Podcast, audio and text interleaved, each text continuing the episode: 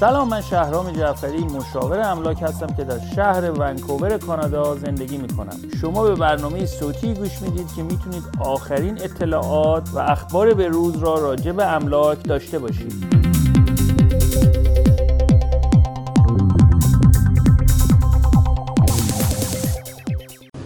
خانم ها آقایان درود بر شما. همونجور که بهتون قول داده بودم هدف من اینه که طی برنامه های آتی افرادی از همکاران رو که در تخصص های دیگه ای که مربوط میشه به ریل استیت ملاقات داشته باشم و باهاشون جلسه ای داشته باشم و سوالاتی که به شکل متداول از من میشه از اونا بپرسم و جواب ها رو با شما به اشتراک بذارم. امروز موفق شدم با یکی از مارگج بروکرها به نام سایمون وونگ. ملاقاتی داشته باشم. و در این جلسه می‌خوام دو تا از سوالهای خیلی متداول که از من شده از ایشون بپرسم که به خاطر اینکه مربوط به پروفشنال ایشون میشه. و سخن کوتاه می‌کنم و شروع می‌کنم صحبت با سایمون. سایمون welcome to program. How are you? How are you? good good. So well, can you please introduce yourself and and tell us in what profession you work Uh, so my name is Simon Wong. Uh, I'm a mortgage broker, uh, or a mortgage specialist, you may call. I'm different from most banks because you know I have my own license. Brief history on myself is I used to work at the bank, and basically I was tied down to the products that they were selling. Uh, so basically, yeah, I decided to get my license so I have access to all the lenders, private, uh, the regular A lenders, and even credit unions. Uh, this way, I can provide my clients with all the best solutions. Uh, yeah, so that's a little bit. Great, great, great. Uh, Simon, uh, I'm going to ask two questions in regards uh, to mortgage that I was asked most of the time. we know uh, recently the government of Canada has introduced a program helping to, to the first time buyers.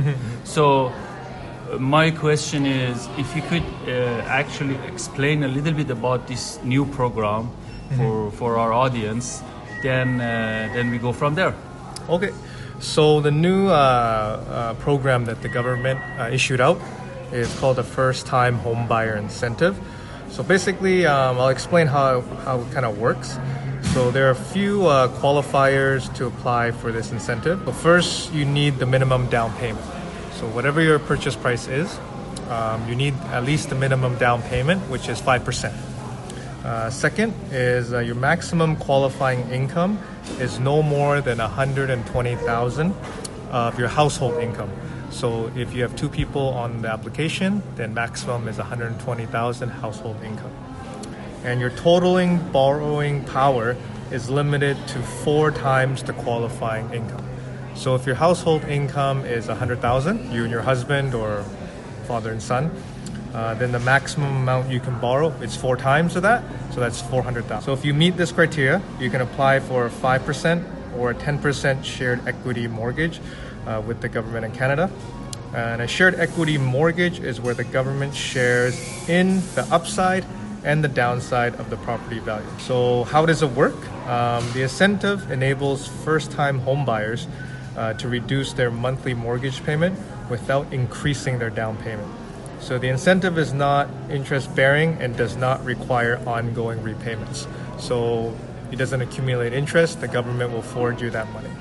So, so the first time homebuyer incentive, uh, the government uh, of Canada will offer 5% for the first time homebuyer's purchase for resale of a home. So these are existing homes.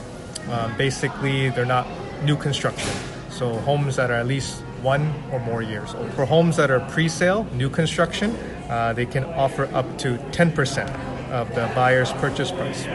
So it's a little bit better incentive for the uh, new purchase.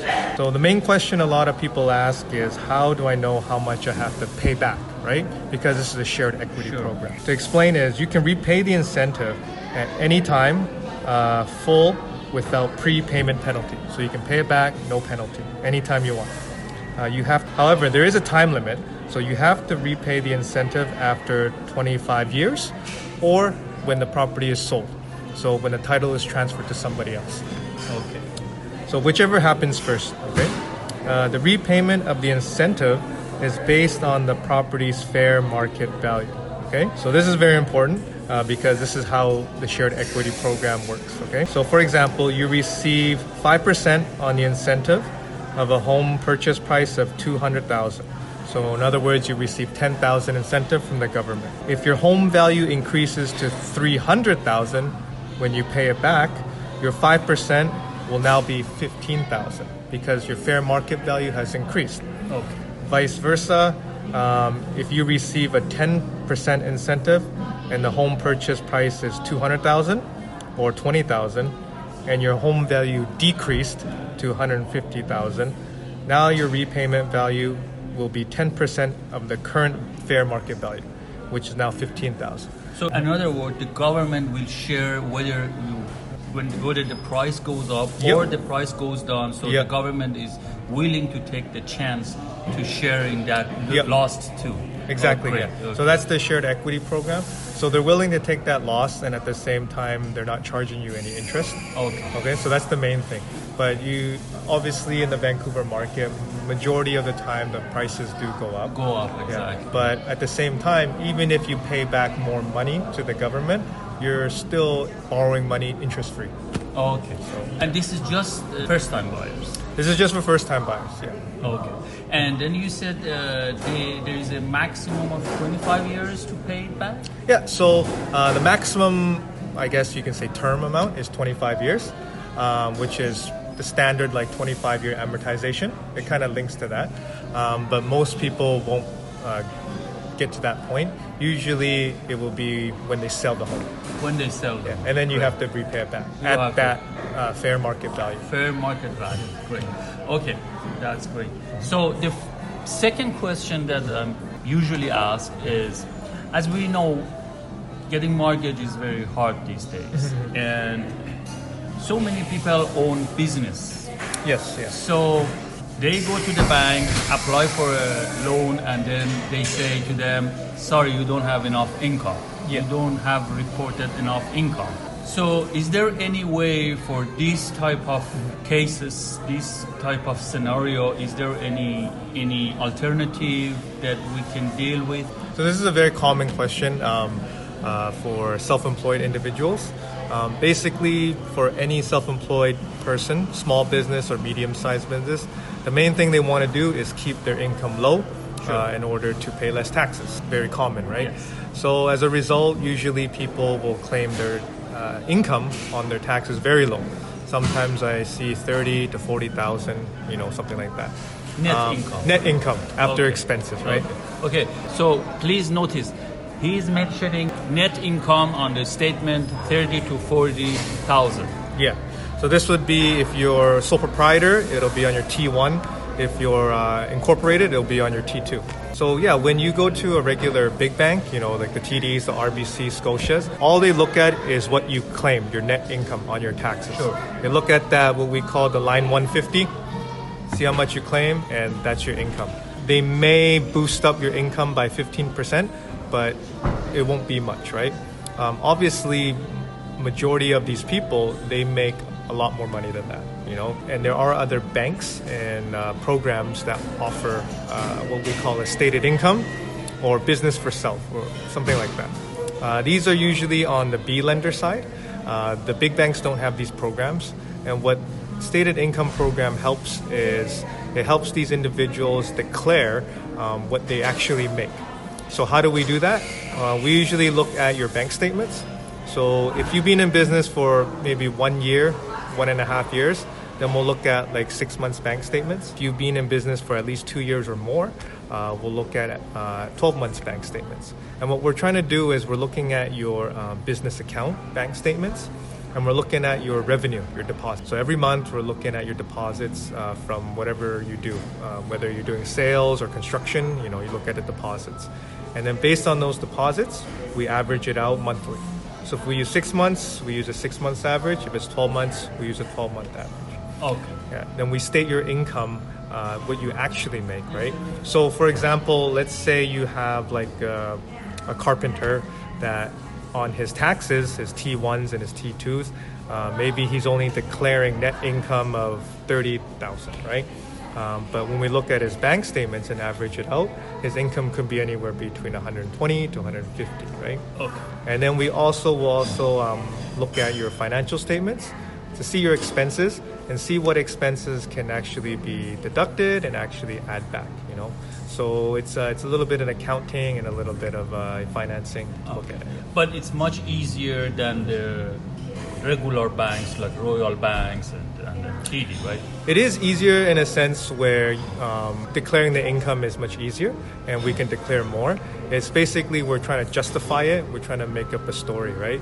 Um, a common thing, what I see is for people that's been in business for maybe the first two to three years, uh, usually the first year and the second year, uh, they usually buy a lot of large expenses. Maybe they buy a car, they buy equipment. Obviously, on their taxes, they're gonna deduct that, right? You know, ten thousand for computers and parts and stuff like that. Um, but for these B lenders, we can negotiate and say, hey, these are assets. So this part of their, their inventory, their assets. So we can add that expense back, boosting up their income. Boosting up Yeah, income. Okay. similar things like that.